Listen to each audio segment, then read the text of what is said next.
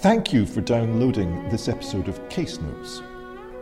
Case Notes was recorded at the Royal College of Physicians of Edinburgh as part of the Edinburgh History of Medicine seminar series. You can get news of our latest events if you follow us on Twitter at RCP Heritage. We hope you enjoy the talk. I just wanted to thank you keenly for the invitation to come back to Edinburgh and speak. It is a genuine uh, pleasure and privilege to return to the city where I first got interested in the history of medicine to give this talk. So thank you very warmly to the uh, organisers. So I want to take you back a few centuries. In 1576, a physician whose name was Annibale Giroldi set out from the city of Venice on a journey to one of the islands of the lagoon known as the Lazaretto Vecchio. This island was, and still is, the site of Venice's first plague hospital, which was established in 1423. This journey might not have entered into the annals of history, but for Giroldi's claim that justified his trip. He said it was said that he had offered to perform miracles in curing the plague. And so, according to his own request, he was sent in a boat full of equipment, including apparatus for distillation, large containers, and casks full of liquids. An account from the time describes how Giroldi, this physician, and his servant, sadly, had hardly arrived at the Lazaretto island, though, when the physician developed one of the telltale signs of the plague and promptly died. Giroldi was just one of the individuals who claimed to have found a remedy for the seemingly incurable disease of plague, which besieged cities on a regular basis during the early modern period. Giroldi's willingness to test his cure on the plague sick in a state run hospital is perhaps more surprising, though, since it flew in the face of medical advice given out in plague time, which stressed that the surest way to avoid the disease was cito longe tarde, in other words, to flee quickly, stay long, and return slowly.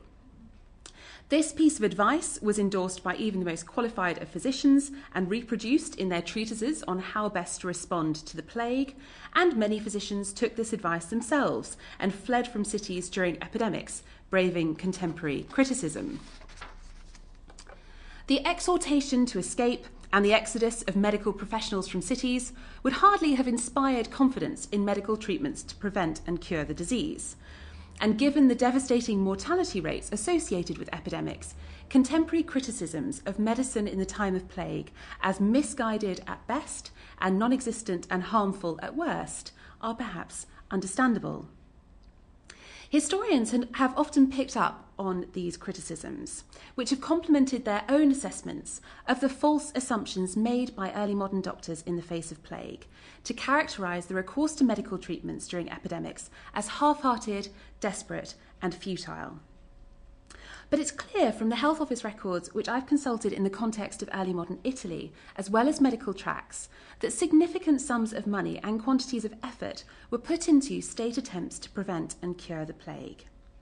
In many cities, especially ports, the bastions against the disease came in the form of the Civic Plague Hospital. And what I'd like to do this afternoon is to use the medical care provided by doctors within these hospitals to illustrate that practitioners use both experience and innovation to fight the plague actively.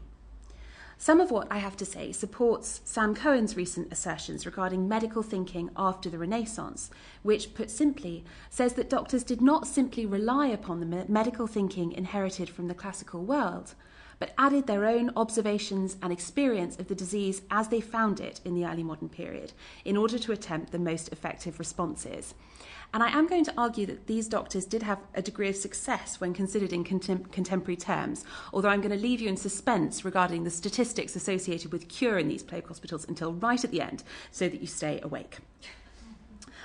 Before considering the nature of the medical responses in these hospitals in more detail, I think it's worth providing some context regarding the island hospitals to which Giroldi was travelling to administer his cure at the outset of this paper. The Venetian Hospital Island, the first plague hospital to be established on a permanent basis, um, is going to be the focus of some of what I have to say this evening. Um, it's very useful, partly because it's the first hospital to be set up. It is taken as a, hosp- um, a model for hospitals set up elsewhere. And also, its administrative records are comparatively complete. This first plague hospital became known as the Lazaretto Vecchio, and this beautiful 16th century map of the city shows you um, Venice surrounded by its lagoon islands, and I've circled in uh, green the two plague hospital islands that the city establish, establishes in the 15th century. And the first, the Lazaretto Vecchio, is in the bottom part of the picture, and the new Lazaretto, the, the Lazaretto Nuovo, in the top part. These two uh, sites were designed to work together. Um, in early in the 15th century, it was suggested that men and women should be separated between these two institutions, and later in the 60s, that rich and poor might be usefully separated between the two sites. But what evolved was a system which centred upon issues of infection rather than gender or social status. So the Lazaretto Vecchio was used for those who were already showing signs of the plague, in other words, those who had been definitely diagnosed with the disease. Whereas the Lazaretto Nuovo was used either for those convalescing after a stay at the Lazaretto Vecchio or for those who were suspected of the disease. This tended to mean having come into what thought to be dangerously high levels of contact with the sick, um, normally being part of the same household as someone who had already died of the plague. Although quarantine literally meant, since it derives from the Italian word quaranta, meaning 40, the religious and liturgically symbolic period of 40 days, individuals could be sent into quarantine, in fact, for periods of 8, 14, 22, or 40 days, depending on the severity of their case. And in fact, their stays in these institutions could last much longer than 40 days. I've already mentioned that if you were sent out from the city having shown one of the telltale signs of the plague, you'd go initially to the Lazaretto Vecchio for 40 days. Um, if cured, you'd then be taken to the Lazaretto Nuovo for another period of 40 days. Um, and if you continued to seem healthy, you'd be, then be sent back into the city um, to your home and you'd be kept in household quarantine, then probably for another period of 10 days. So that would be 90 days in quarantine. And it's important to stress that in Venice, this care, the care um, for these patients, was provided by the state for the duration of this period. So, food, medicines, clothing, heating, and so on was funded by the Venetian Republic. The only exception to that was if care was being given to incoming merchants, since these hospitals cared for both those coming into the city as well as those who were Venetian citizens who were taken out from Venice if they showed signs of the plague. But for Venetians, this was care that was state funded. The permanent plague hospital and system of quarantine which accompanied it were founded during the 15th century in part because of a change in the nature of plague epidemics that took place during this century.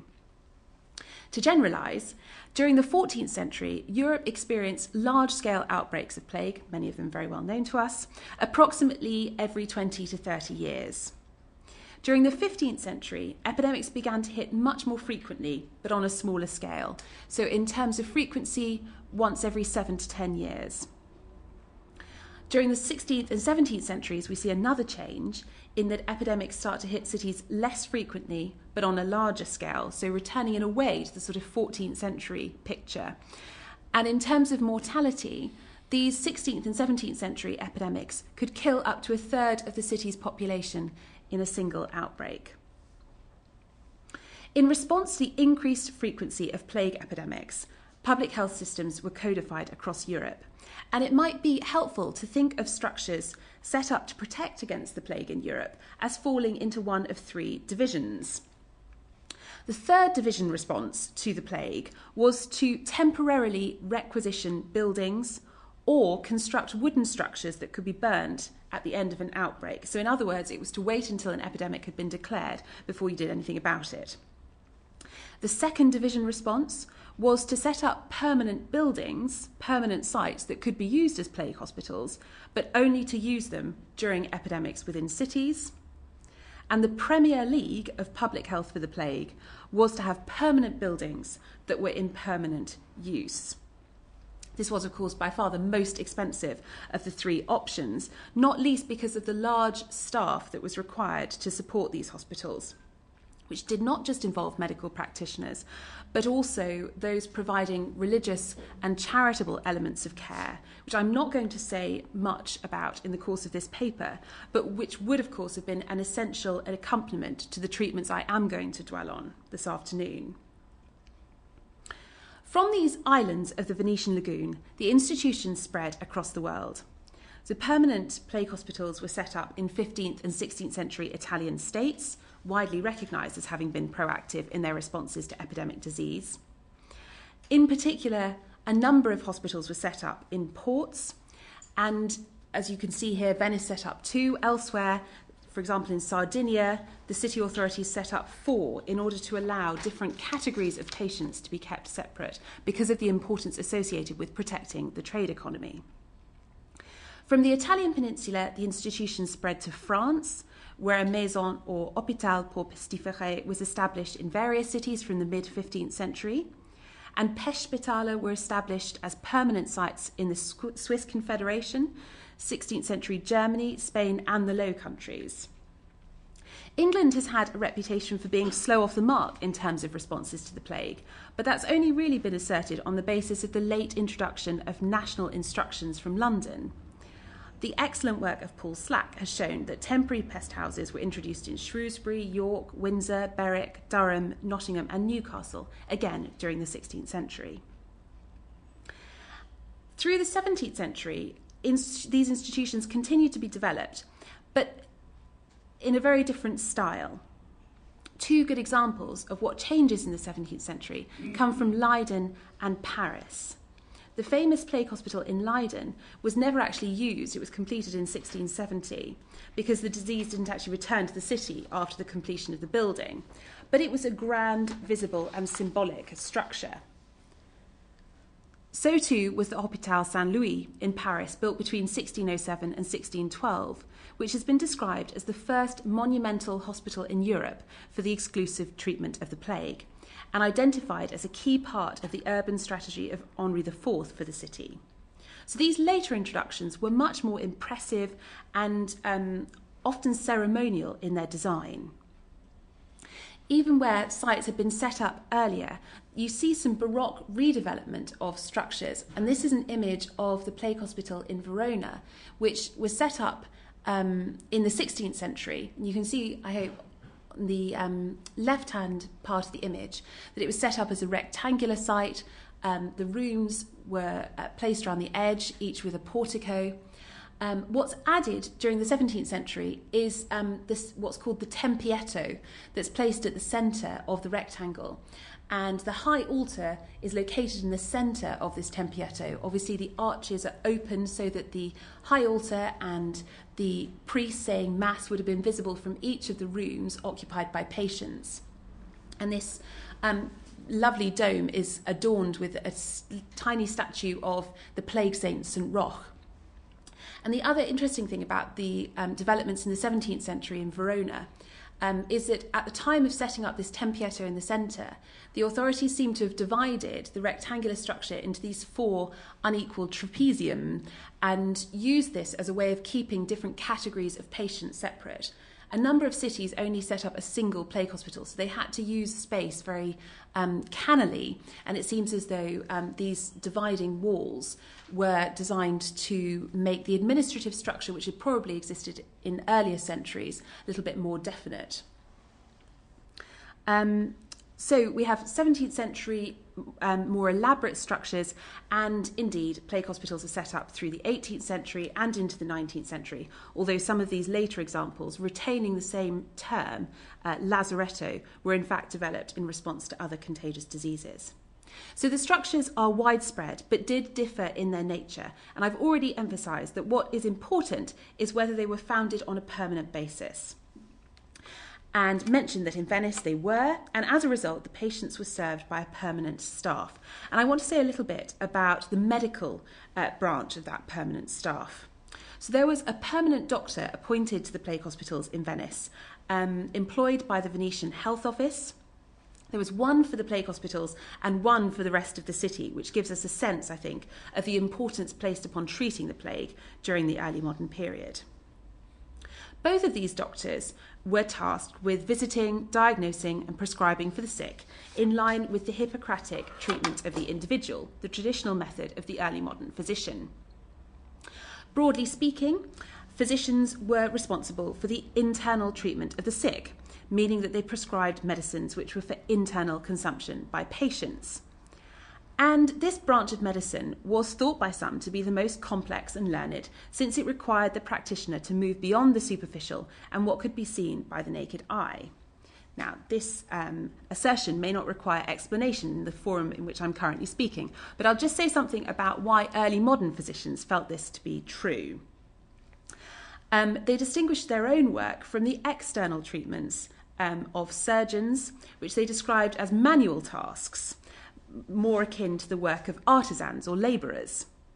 And this is, is, is, this is a distinction drawn in other fields as well. Artists, for example, claim the superiority of their work over that of sculptors on a similar basis.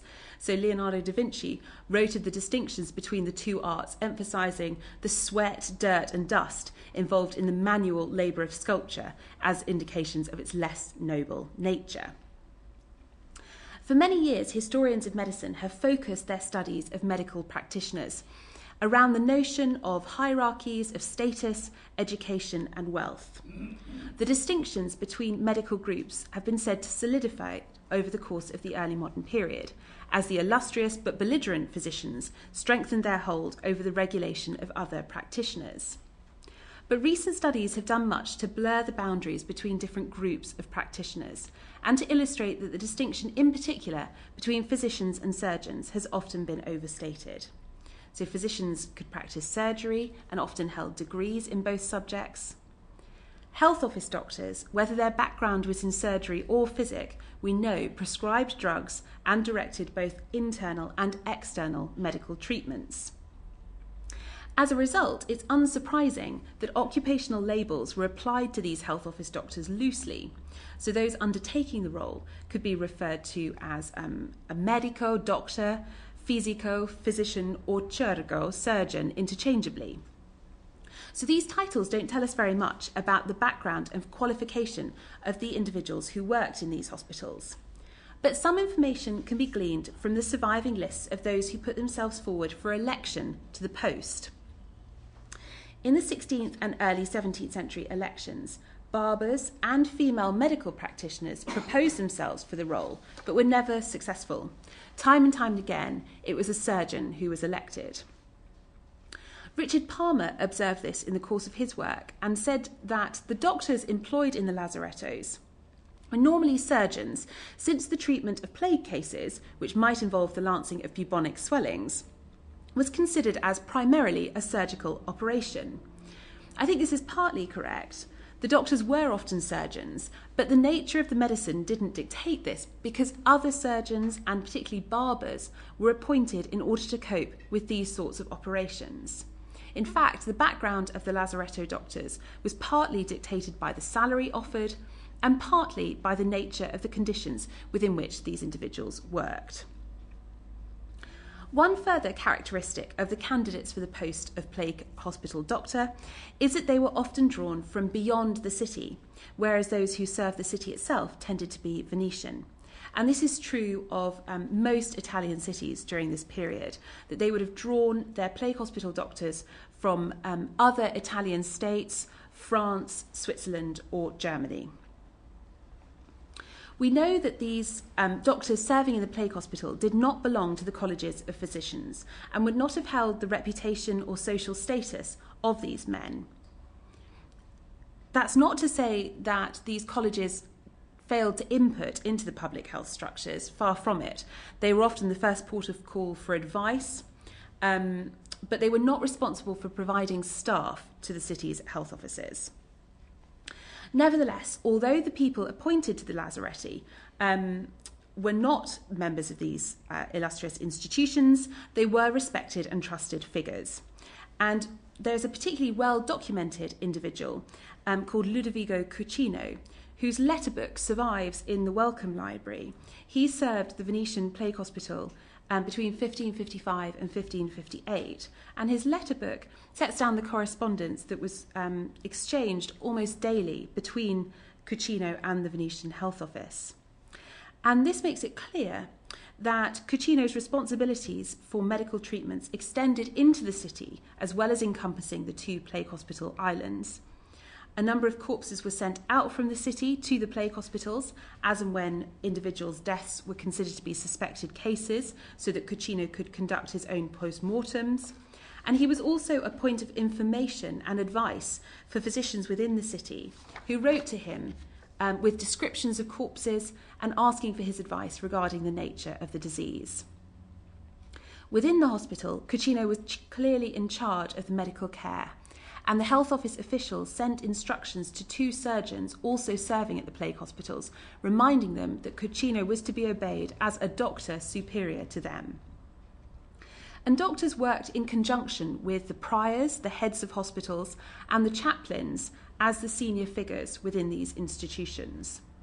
They were relatively well paid, they shared the responsibility for the safety and security of the islands and its inhabitants through the safekeeping of goods and keys, as well as the maintenance of bureaucratic records, the interrogation of the sick, and the recording of wills. So, one of the most important qualifications that health office doctors could have were the skills to fulfil the bureaucratic aspects of their roles. Those appointed to the position of doctor to the plague hospital then were examples of what Sandra Cavallo has termed the learned doctor surgeon, someone who stood on the boundary of medical categories. But it's clear that these doctors were well educated, and um, we have an inventory which survives of a library owned by one of these doctors from the 16th century, which illustrates the copious number of medical texts in his possession. It's worth considering, I think, what the incentive might have been for these medical men to take on the position of plague hospital doctor, since across Europe the dangers of service in a medical role during plague were recognised. Those who carried out the work emphasised their personal sacrifice in supplications that they made in the aftermath of epidemics, so it's clear that they recognised the dangers themselves as well.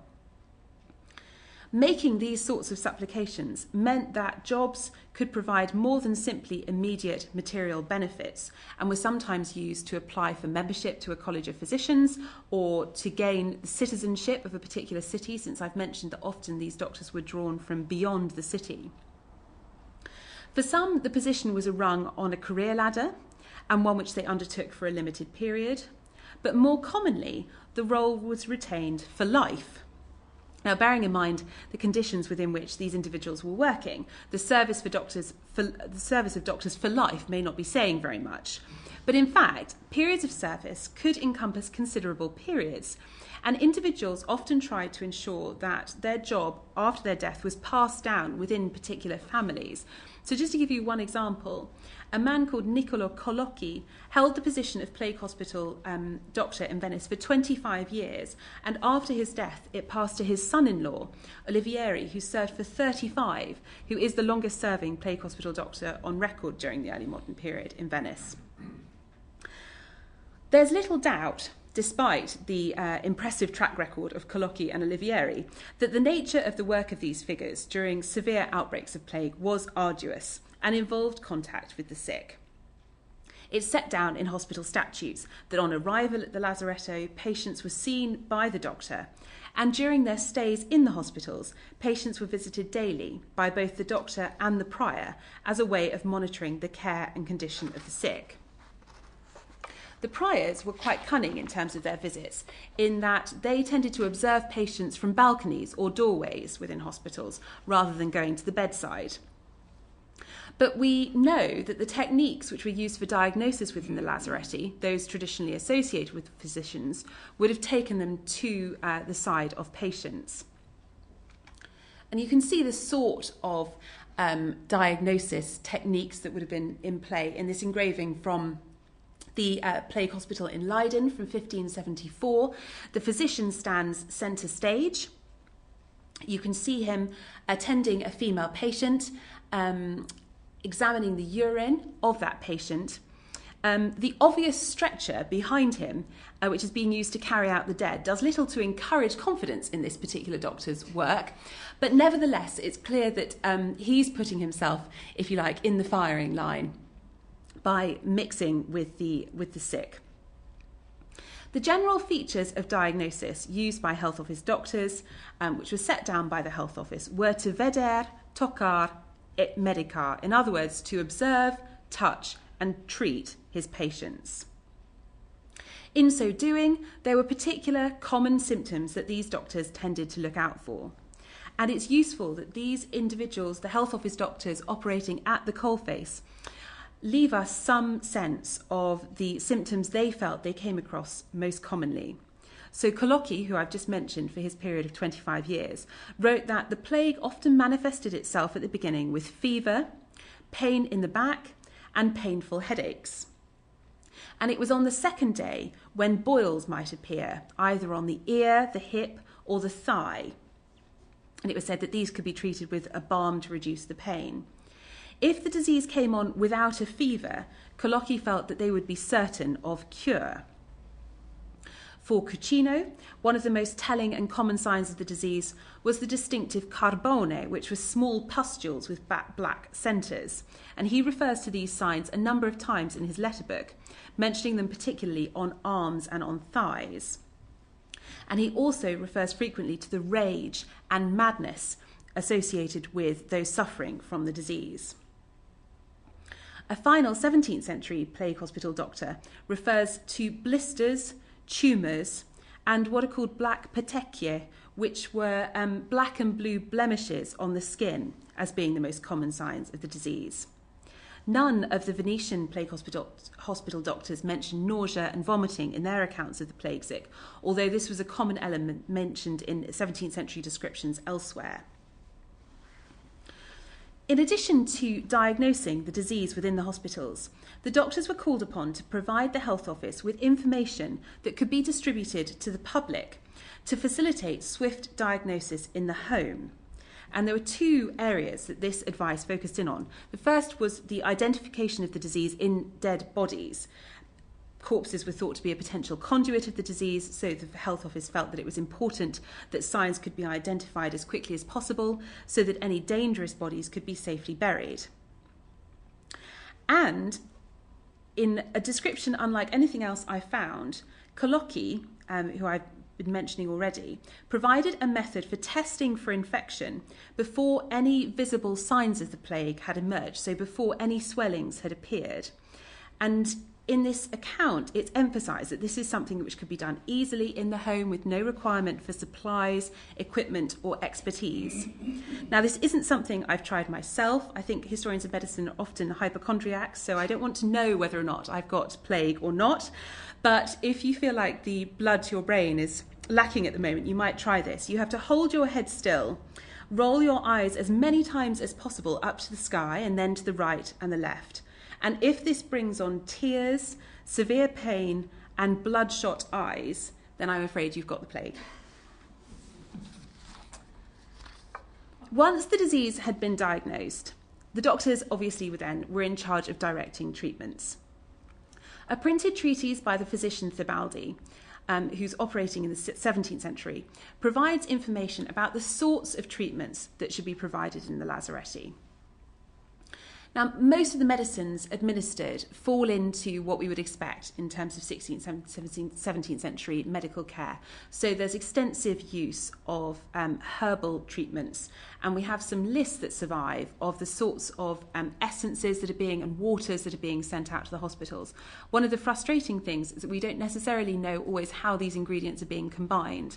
So um, the ideas about early modern medical treatments in this context are quite tentative. But Thebaldi is very helpful because he, he writes, though he doesn't give specific remedies, that there ought to be particular qualities to the medical care being provided in these hospitals. And in fact, he provides a checklist of three qualities which should distinguish the medicines being uh, distributed in the plague hospitals. Encouragingly for his patients, the first criterion was that treatment should be appropriate to the illness. His second was that medicines must be easily prepared and administered on a large scale. And the third, that the ingredients be easily available and plentiful. So he talks about being able to um, conjure up remedies for 500 people at a time. And he makes mention of ingredients like senna leaves, cinnamon, vinegar, and mustard. So, what he draws to our attention is the need for mass catering for treatments for the plague within the lazaretti, which necessarily will have affected the types of medicines which were used, making it particularly likely that the substances combined were common and readily and cheaply available in large quantity. In his account of plague in early modern England, Paul Slack has written that no one could argue that the appeal of contemporary medical knowledge lay in its instrumental success. And perhaps the idea of combining cinnamon, vinegar, and mustard as a treatment, we might be sympathetic with Slack's assertion. This idea is also supported by a number of early modern contemporary observations. So, in one 16th century Venetian account of an outbreak between 1575 and 7, the owners of various medical recipes were denounced because, instead of curing the plague, the medicines simply produced upset stomachs and disturbed the balance of the body's constitution.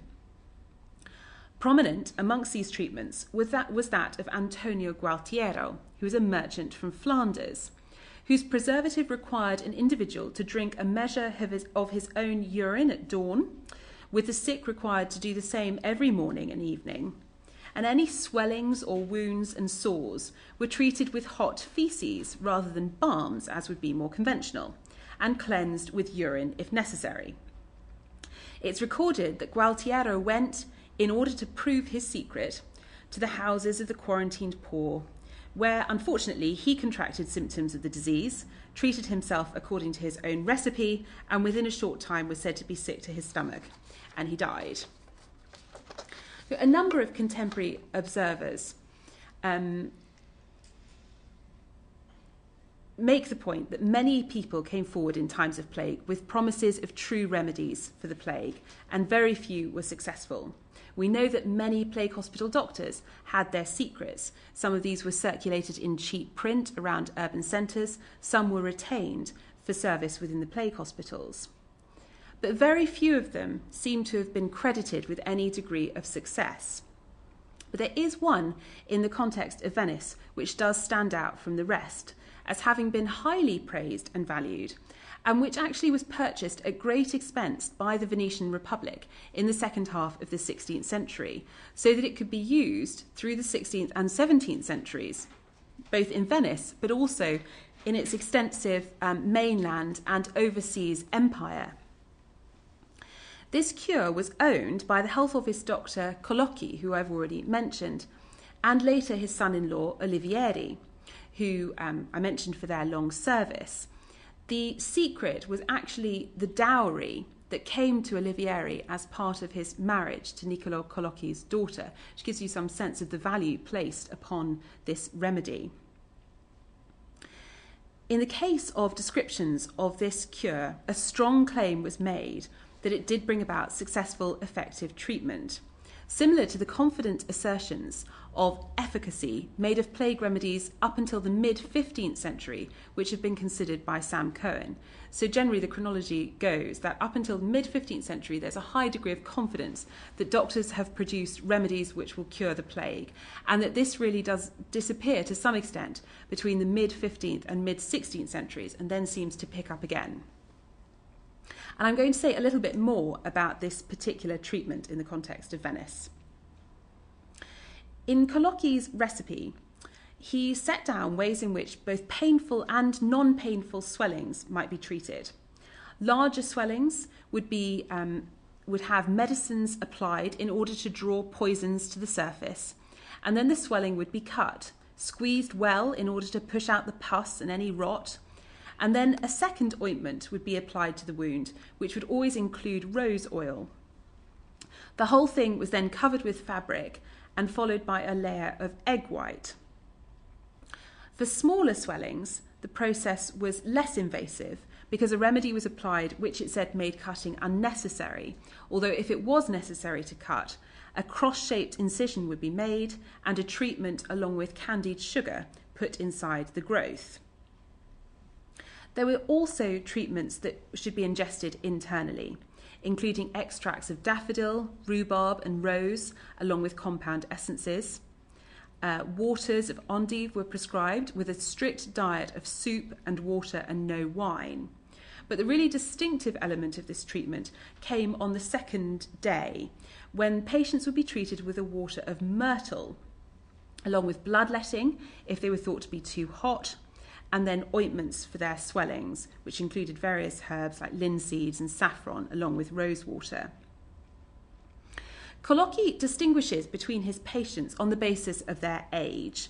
Um, we know that children were often accommodated separately within plague hospitals, but there's very little evidence as to how they were actually treated once they got beyond the age at which they were breastfed. So largely, they're a significant but silent group in, plague, in uh, health office records. But Colocchi provides separate instructions for children. Um, first of all, saying those between 10 and 15 could be given a smaller dose of the above medicine. But for those aged between 3 and 10, they would be treated with gentle oils like sweet almond with some added sugar and saffron, which was said, said to defend and purge the body.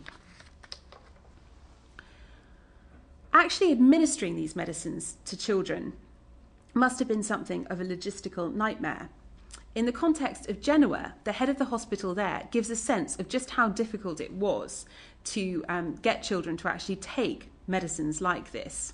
He wrote that as soon as children saw the plague hospital doctor, they would begin to shout and try to run away because they'd already learnt to fear pain. So it would be necessary for a wet nurse to hold them down and for the surgeon, with great skill and patience, to administer any treatment. But he also advised that staff practice an age old technique of distraction, recording one child who would not be treated unless the surgeon let him hold forceps and a lancet. He recorded a memorable treatment used on some children in Genoa, this time to combat putrefaction on the scalp. There were said to be such disgusting and deep rooted scabs on the children's heads that it appeared as though part of the skull had become rotten. So a Scottish surgeon suggested finding two black hens. These were then cut in two, and each child had one of these placed on his or her head and tied like a bonnet so that it would stay in place when the children moved their heads. And these hen hats remained in place for two days and two nights. When they were removed, it was said that they had absorbed all of the corrupt material and scabs from the scalp, and thereafter the children were treated with ointment for ordinary sores and they were said to recover completely. The use of hens is actually not all that unusual. We have um, evidence of similar methods being used on adults in Rome and Palermo, but it's noticeable that here the doctors are having to accommodate the lively nature of the children with whom they're dealing to tie down these hens to allow these uh, remedies to have time to work. Colocchi's treatment for children, as one might expect, was a little bit more conventional and more easily used for a large number of patients. And as I said, the key feature of his remedy was the herb myrtle. And it seems as though the crucial point was that the correct variety of myrtle should be used, since he dedicates quite a number of paragraphs to the three different varieties of myrtle that might be available in different cities and which one it is that should feature in his treatment. It was this herb that was the distinctive feature of his cure and at the heart of its claims to success. The education and training of doctors like Colocchi does remain difficult to investigate, but it's clear that they were experienced professionals who came into dangerously high levels of contact with the sick.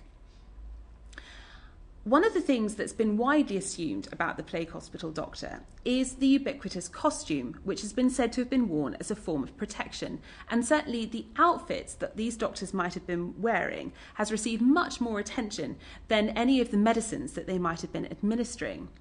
And I want to um, finish by passing some comments on the use of occupational clothing for public health workers, including the doctors. First, I think it's worth saying that it was not unusual by the 16th century for people working in the sphere of public health to don some sort of occupational symbol or sign on their clothing. So anybody who worked in a plague hospital would be marked out, normally with some sort of white sign. Um, those who were thought to be in particularly dangerous occupations, like body clearers, those responsible um, for finding corpses and then taking them to the place of burial, um, would often have something like a brass bell attached to their le- leg, something that made them really very noticeable. By the 17th century, these body clearers were having their um, clothing shaped by the Health Office, not only so that they would be noticeable and identifiable to the wider public, but also to protect their health. And so these individuals are instructed to wear tarred cloaks and advised to carry aromatics. Similar um, fabrics seem to have been worn by serving priests as well. Um, we have a number of uh, records of priests wearing wax hooded cloaks. Um, in all of these cases, because the materials were thought to have a smooth surface, it was thought less likely to carry infected air particles. Priests were also advised to wear gloves so that they would be un- unharmed by touching objects or people, and always advised to wear shoes to avoid stepping in anything unpleasant or infected. But in the records of the Venetian Health Office, there is no evidence for specific occupational clothing for plague hospital doctors, at least before the 17th century. Instead, doctors were simply given the general advice issued to most people that um, they wear clothes which would uh, lessen the chance of carrying miasmatic air. So, the sorts of fabrics that I was just mentioning, smooth, treated fabrics. It was in France that we have the earliest evidence of um, occupational costumes for plague doctors. Um, in fact, in Rouen in 1620, the doctor de Lampierre suggested that over ordinary clothes, doctors should wear a pleated tunic which has been immersed in preservatives which prevent the entrance of bad air into the clothes. And as soon as they have finished their visit, it's necessary to air these clothes. He also recommended holding a handkerchief at the nose or putting scented oil on the temples, the mouth, and the nose, and wearing gloves, which should be sufficiently thin to, wear, to, to be able to feel a pulse, but nevertheless still um, substantial enough to protect the doctor, and finally to carry a white stick. And many of these elements you can see featured in these illustrations. Charles de Lorme, who was the doctor to Louis XIII, suggested in 1619 in Paris that a plague doctor dressing should think of himself as arming for battle. And he advises having an outfit made of Moroccan leather, which bad air would struggle to penetrate, and placing garlic and rue in the mouth, and breathing, in incense, and making sure that um, a doctor's eyes were covered with glasses. From France, this costume may have come to Italian cities in around about 1630. That's certainly when we have um, first mention of these outfits in archival records. In Lucca, for example, doctors were advised to imitate the habits of French doctors and wear a long waxed outfit, hooded, with crystals at the eyes. No such explicit advice survives for Venice, although it was around about this time that the city's body clearers began to wear tarred cloth, so it's perfectly plausible that the doctors would have worn a similar fabric. But at the same time at which the full plague doctor costume became influential in Europe, the Venetian experience of plague, and indeed the experience of plague in many Italian cities, began to change. In Venice, after 1630, the city wasn't affected by another epidemic. Although its trading partners continued to be affected, and the city's plague hospitals continued to operate as protective sites to which suspected cases amongst those coming into the city could be taken, the prominence of plague as a public health threat declined. Plague hospital doctors began to lose their prominent position within the public health administration, and where there was a doctor appointed to serve the hospitals, he was often referred to as an assistant to the doctor for the city and appointed on a temporary basis and was not particularly well paid. So, despite the fact that the plague hospital doctor costume is ubiquitous in Venice, particularly during Carnival, there's actually little evidence that it was ever used, mainly because there and in some other Italian cities, public health structures appeared to take effect and have success in protecting the populace just at the time when these outfits became popular, coming as they did from France. Before plague rescinded from Europe during the 18th century, there is no doubt that it was actively combated in the name of public health. There was considerable investment in an array of medical treatments, from the traditional to the experimental. The role of the plague hospital doctor was varied and important, but these were not the carnivalesque figures familiar to modern eyes. Instead, these were learned figures who took on a responsible and highly valued position within health offices. Despite the much more famous outfits and ubiquitous beaks, was in fact the books and personal remedies of these medical professionals which secured their reputations.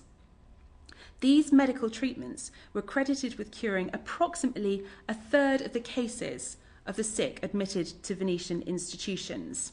And as a result, because they contributed to the reputation of these institutions as efficacious, played a part in securing sustained state support for the elaborate public health systems that had been created in the 15th century, which centred upon these hospitals and institutions of quarantine.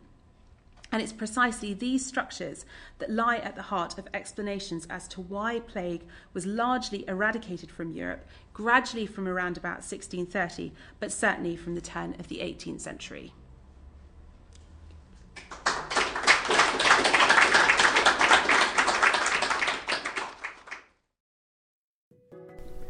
Thank you for listening to our History of Medicine lecture series, Case Notes.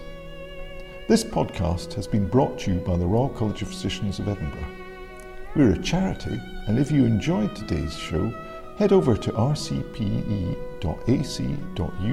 backslash heritage for more information and how to donate. Thank you.